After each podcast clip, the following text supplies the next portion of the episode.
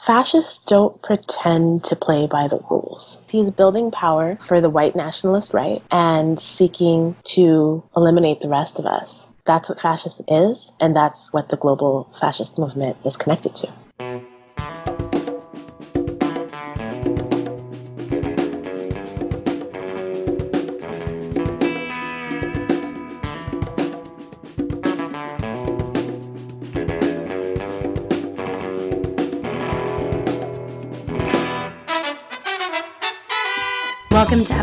21 of Inside Without Now, a podcast brought to you by volunteers with RefuseFascism.org. I'm Sam Goldman, one of those volunteers and host of the show. I want to start by sharing with you a message from the RefuseFascism.org editorial board. A salute to all who stepped into the public square in week one of daily Out Now protests. We are now a week in to a historic undertaking to win back a future for humanity. All of you who have been out in the city squares this past week, both longtime organizers and people stepping in for the first time, are blazing the right path that millions more must join you on. What has begun by a few can become a magnet to all. Together, we are learning how to cohere the force of people, the coalition of the decent that can drive out a regime that imperils all of humanity.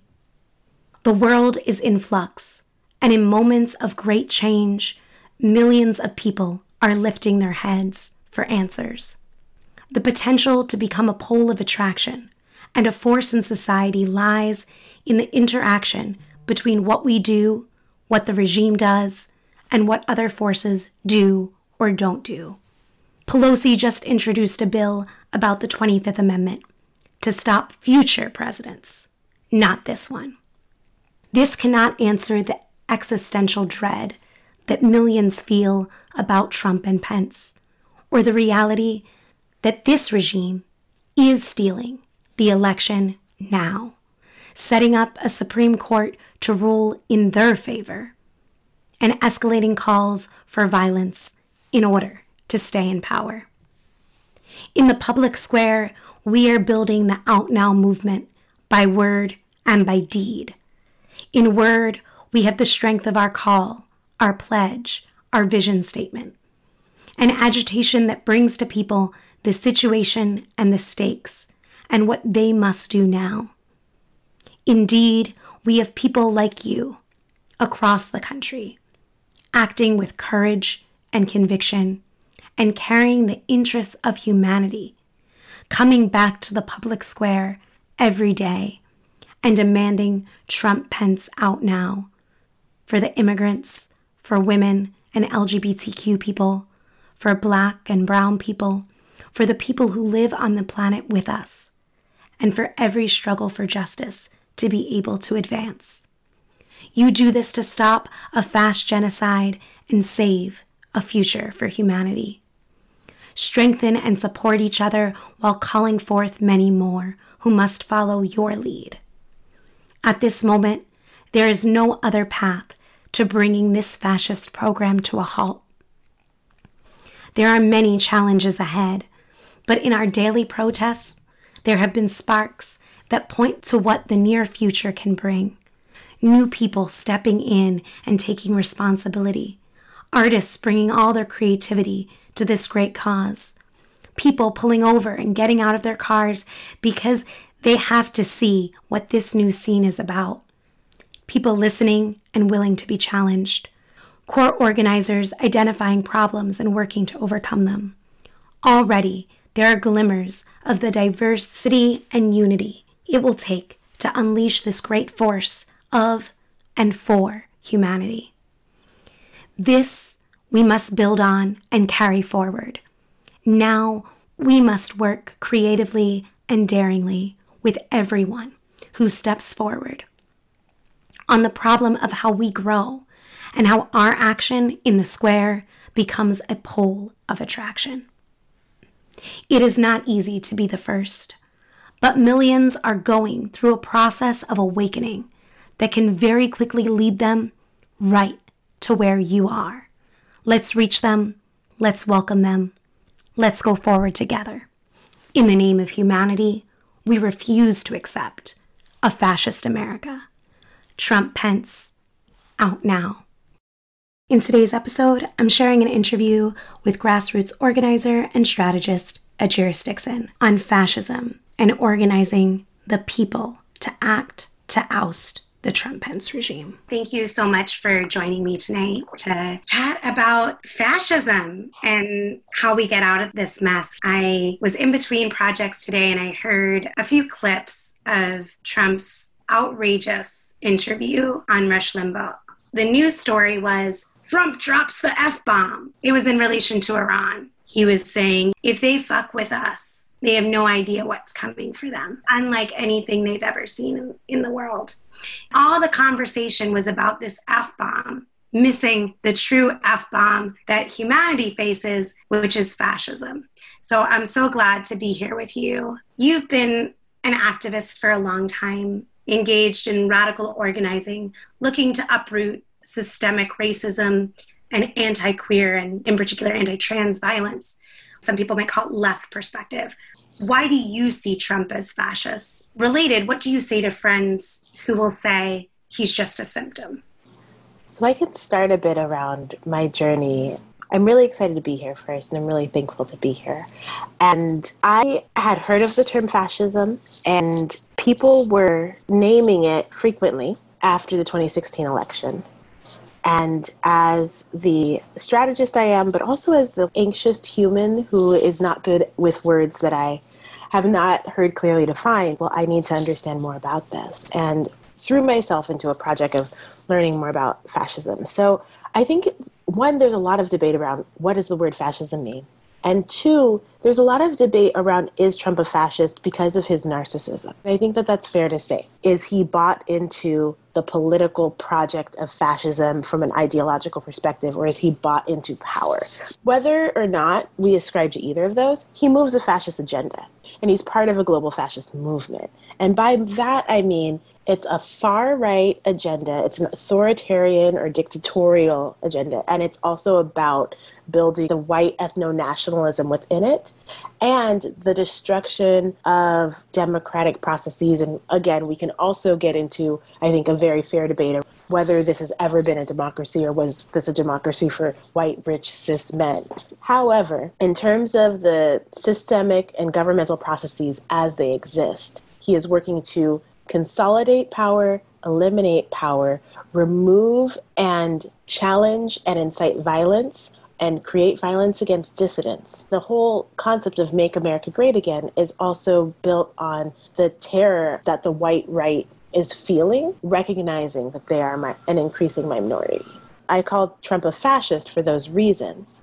I think that there are things we can call him a symptom of. I think of him as a symptom of late stage capitalism, but that doesn't make him not a fascist. I think you can call him an example of why the system isn't serving us. I think he's absolutely a fascist, and what I am grateful for is that now people are saying the word. Now people are naming it, naming it and organizing against it. Two different things. I remember the days where leftists would argue fascist or right wing populist or in preparation for this, I looked up an article from 2016 and it said, Is Trump a fascist? And one of the points where people said, No, no, he still believes in democracy. Well, I think these days, as he is repetitively naming that he will not respect the results of the election, there are so many processes that he has fundamentally undermined that that argument well, he's not trying to destroy our system. Yes, he's building power for the white nationalist right and seeking to eliminate the rest of us. That's what fascism is, and that's what the global fascist movement is connected to that analysis and in particular walking through the definitions people can get so caught up in that they miss the forest because they're looking at each leaf on the tree. One of the equations right after the debate that trump and biden had refuse fascism put out to very simplify what we're talking about was white supremacy plus destroying the elections equals fascism, making it very simple for people yeah. that this is what we're talking about. And it's not that Trump invented white supremacy. Yes. But he's taking it to genocidal levels. And also exploiting and accelerating genocidal processes that are already in place.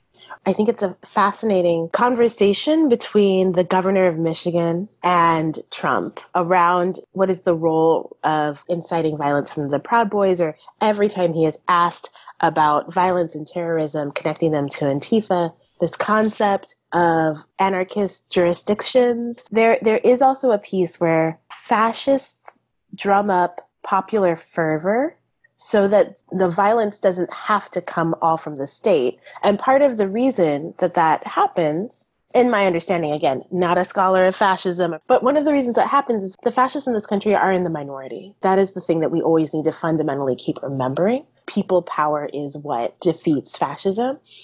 And there's a piece around inciting a level of violence, a level of fear, a level of destroying and eroding institutions that people are used to depending on. And it's a mix of the psychological and political happening at the same time that allows people to not fight what's happening. There's this particular piece around the scariest parts and hardest parts around fascism is that easier to defeat the earlier you engage and it is designed to freeze you into disengagement. When I learned that, I was joking with a friend and should I create fascism barometer? Send out text messages regularly and say, here's where we are on the barometer, FYI. Because I was just thinking a lot about the intersection of the identities I hold. I'm black, I'm queer, I grew up between working class and lower middle class take care of many people in my life. I am one of the people that the fascists want to eliminate. High at the intersections of identities, that the odds are that the people I love are the people who get targeted swiftly. It's really important for us to understand it because we can't treat fascism like other conservative agendas.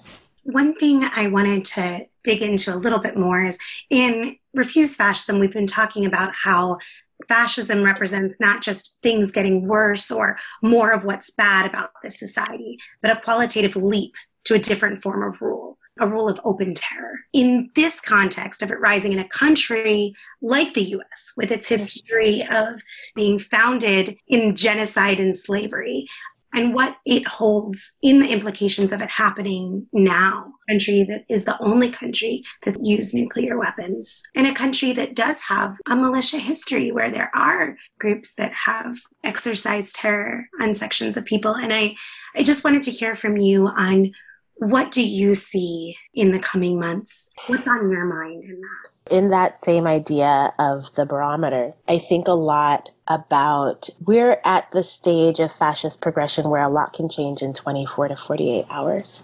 Whether it was just this whole idea of anarchist jurisdictions, one day that wasn't there and the next day it is. I already have heard that there are activists who are being disappeared in both Portland and Louisville right now. The next stage of fascism is the active rounding up of political dissidents, naming them as terrorists, naming them as opponents of the state. And what I think is different about fascism being um, not just another part of the US's racist, settler, colonial, capitalist history is also that fascists don't pretend to play by the rules and openly disregard those rules. And that means that they use surprising, swift, and terrifying tactics. Whereas the other right wing forces, you can have a lot of different strategies. You can have multiple strategies in place. You can take more time to be deliberative with your political projects. And fascism is about, and fighting fascism is about numbers and speed. Numbers, speed, solidarity, and holding on together in terrifying times. Just to lower the bar of danger against the most targeted people and to reduce the danger for everyone. The more of us who are engaged the fewer of us that can be disappeared. It's hard to disappear a person in a strong community. What I'm really thinking about is how do we protect movement leaders? How do we stay safe? I think there's a lot of people who are putting us almost a savior lens on the election. The election is incredibly important because he's a fascist. If Trump wins, we are in an escalation of danger. And if Trump loses, we're in a short term escalation of danger. The math stays the same because he's going to do everything he can to hold on to power, to destabilize the country, and to create a narrative and conditions so that it is impossible for him to, quote unquote, impossible for him to leave. I'm really thinking about the work that I'm doing right now is really focused on the safety of people who are doing electoral work, the safety of our political work, and the safety of our protests and movement leaders. I wanted to go back to something that you brought up earlier. When we had spoken before, you brought it up, and I thought it was very helpful. And I just was hoping that you could kind of underscore it again, because I think that we're in a different terrain. This is totally unprecedented. Mm-hmm. You've talked about how it's essential for people who've been organizing or see themselves as activists for years to recognize that we're no longer operating under the same terrain. I was wondering if you could speak to a little bit more about why protest is different now, why we need to be different now. Yeah, I can speak to that. I was in a meeting and a dear friend said, We need to stop treating neo fascists like neoliberals. So, a neoliberal agenda dismantles a social safety net, turns it into corporate profit. And a neo fascist agenda is the elimination of democratic institutions in service of creating power for white nationalist state. People who fundamentally believe in the system to some degree, then you can use systematic processes. You can protest and lobby, and you can have all this. Our coalitions don't have to be in as deep of alignment. We can work on a whole bunch of different tactics simultaneously and call them a movement and make progress. But under fascism, we actually have to preserve our, our ability to live. We have to preserve our ability to fight for so many things. And we have to do it quickly, and we face tremendous dangers. So I think what fascism means for protest is it really means the amount of people, how deep we are interconnected, how much we protect each other, how hard we are working to speak to people who agree with us but may, may not be like us, and how how long we are willing to refuse to go along with the program. You literally have to say, This is fascism, it all stops now, and we're shutting this down.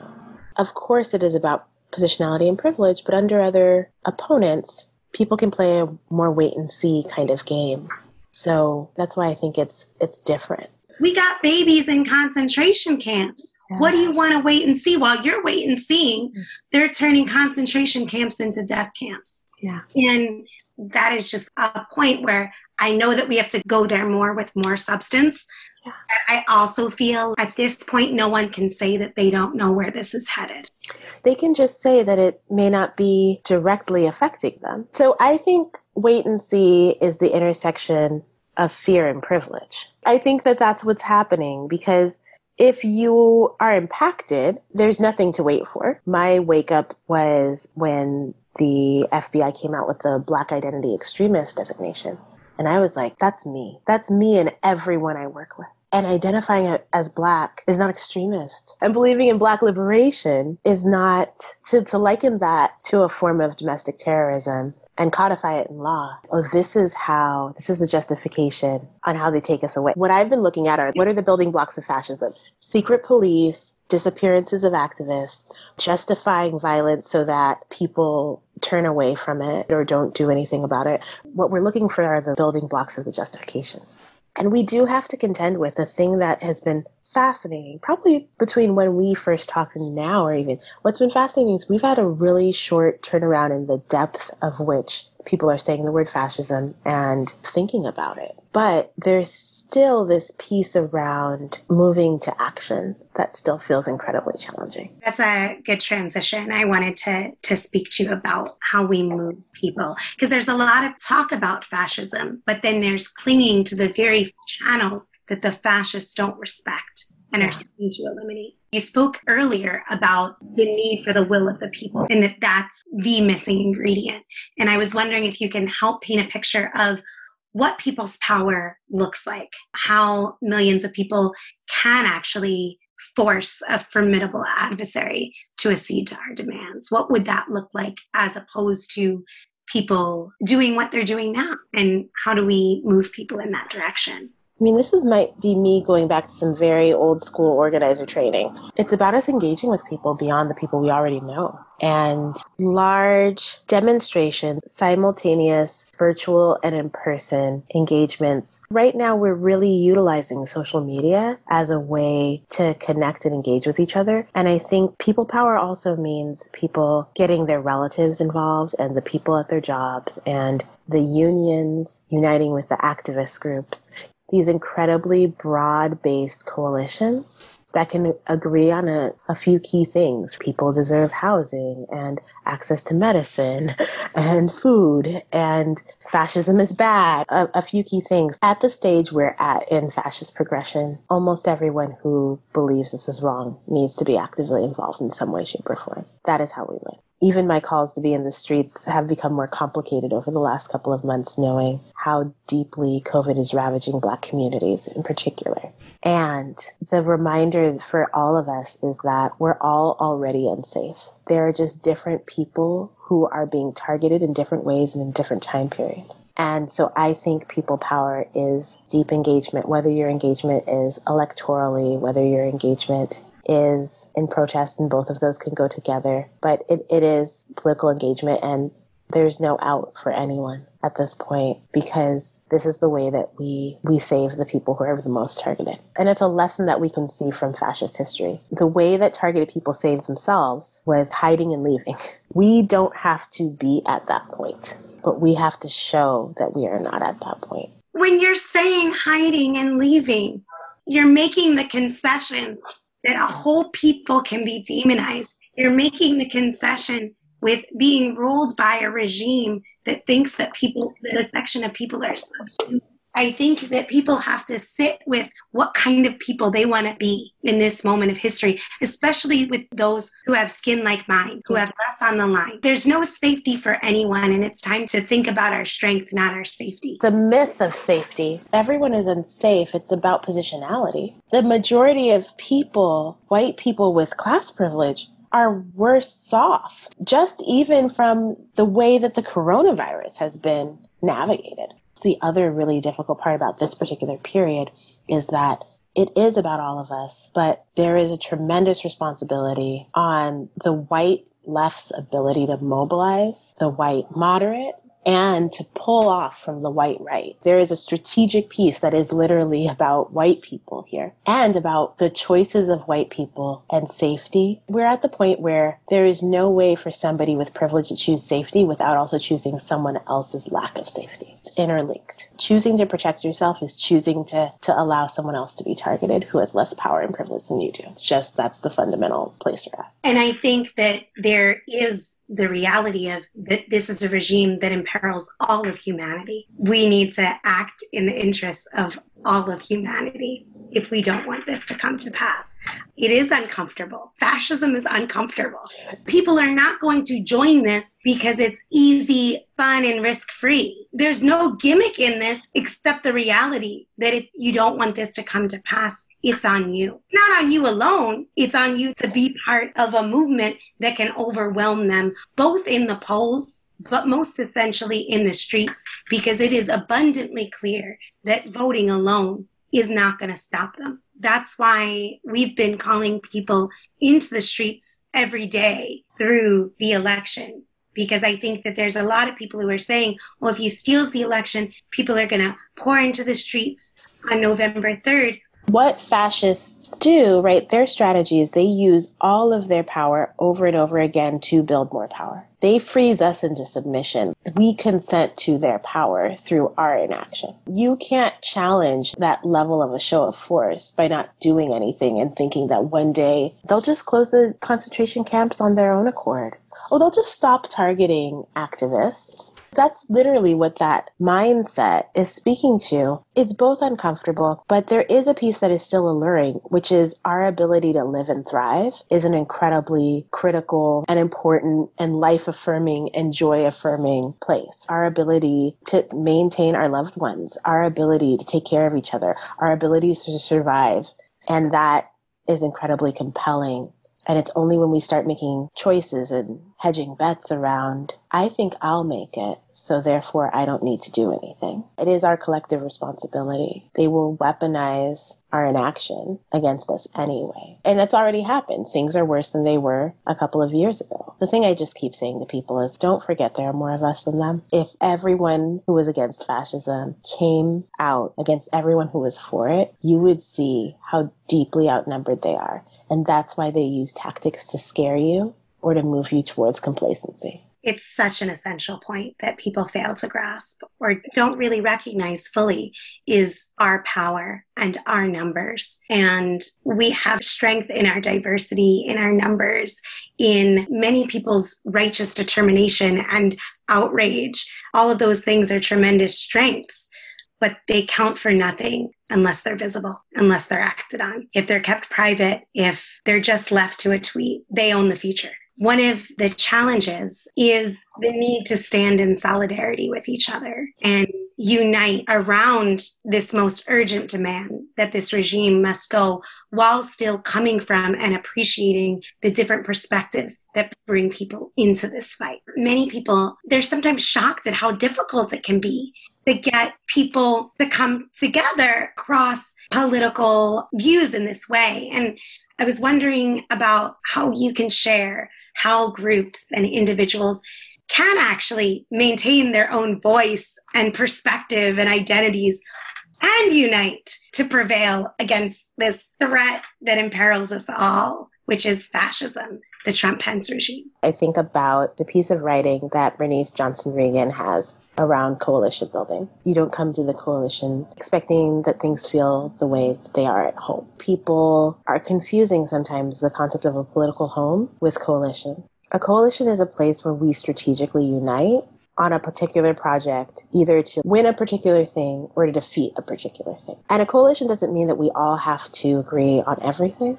And it also doesn't mean that we all have to claim or pretend to share identities. I imagine a world where abolitionists against fascism and reproductive justice against fascism. There is space. And what I think we need to do in our solidarity efforts is to affirm that the cultures that we have, the identities that we have, and our political projects are welcome. So it's not the sense of you're here to do this thing and everything else doesn't matter or is secondary, but the best way for you to win what you desire for your community is for us to move this project together. And then let's talk about how we can still be in solidarity, even across difference. And so my favorite coalitions or solidarity spaces are the ones where people actually take time to learn about each other's political work, to educate each other on it, to deepen an intersectional agenda. I think all of that is possible because the types of coalition that you need under fascism and the types of solidarity that you need under fascism are the kinds that can withstand danger. And you can't withstand danger without some form of connection, intimacy, and true solidarity.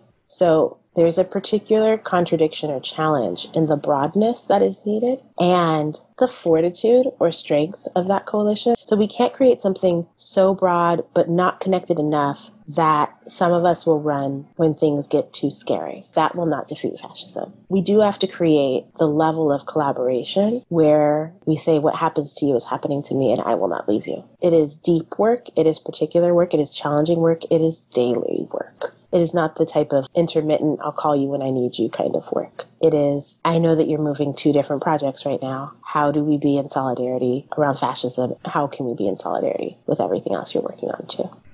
I think the other challenge is that, and this is not to say that any of the issues that people are rightly working on are not this, but there's a very time sensitive urgency. And I know people feel that way. The planet is on fire. That is an urgent thing. All of these things are urgent. One of them has a date, what a second term will mean, what a second term of Modi meant. Let's look around the world. When they get a second term, what happens?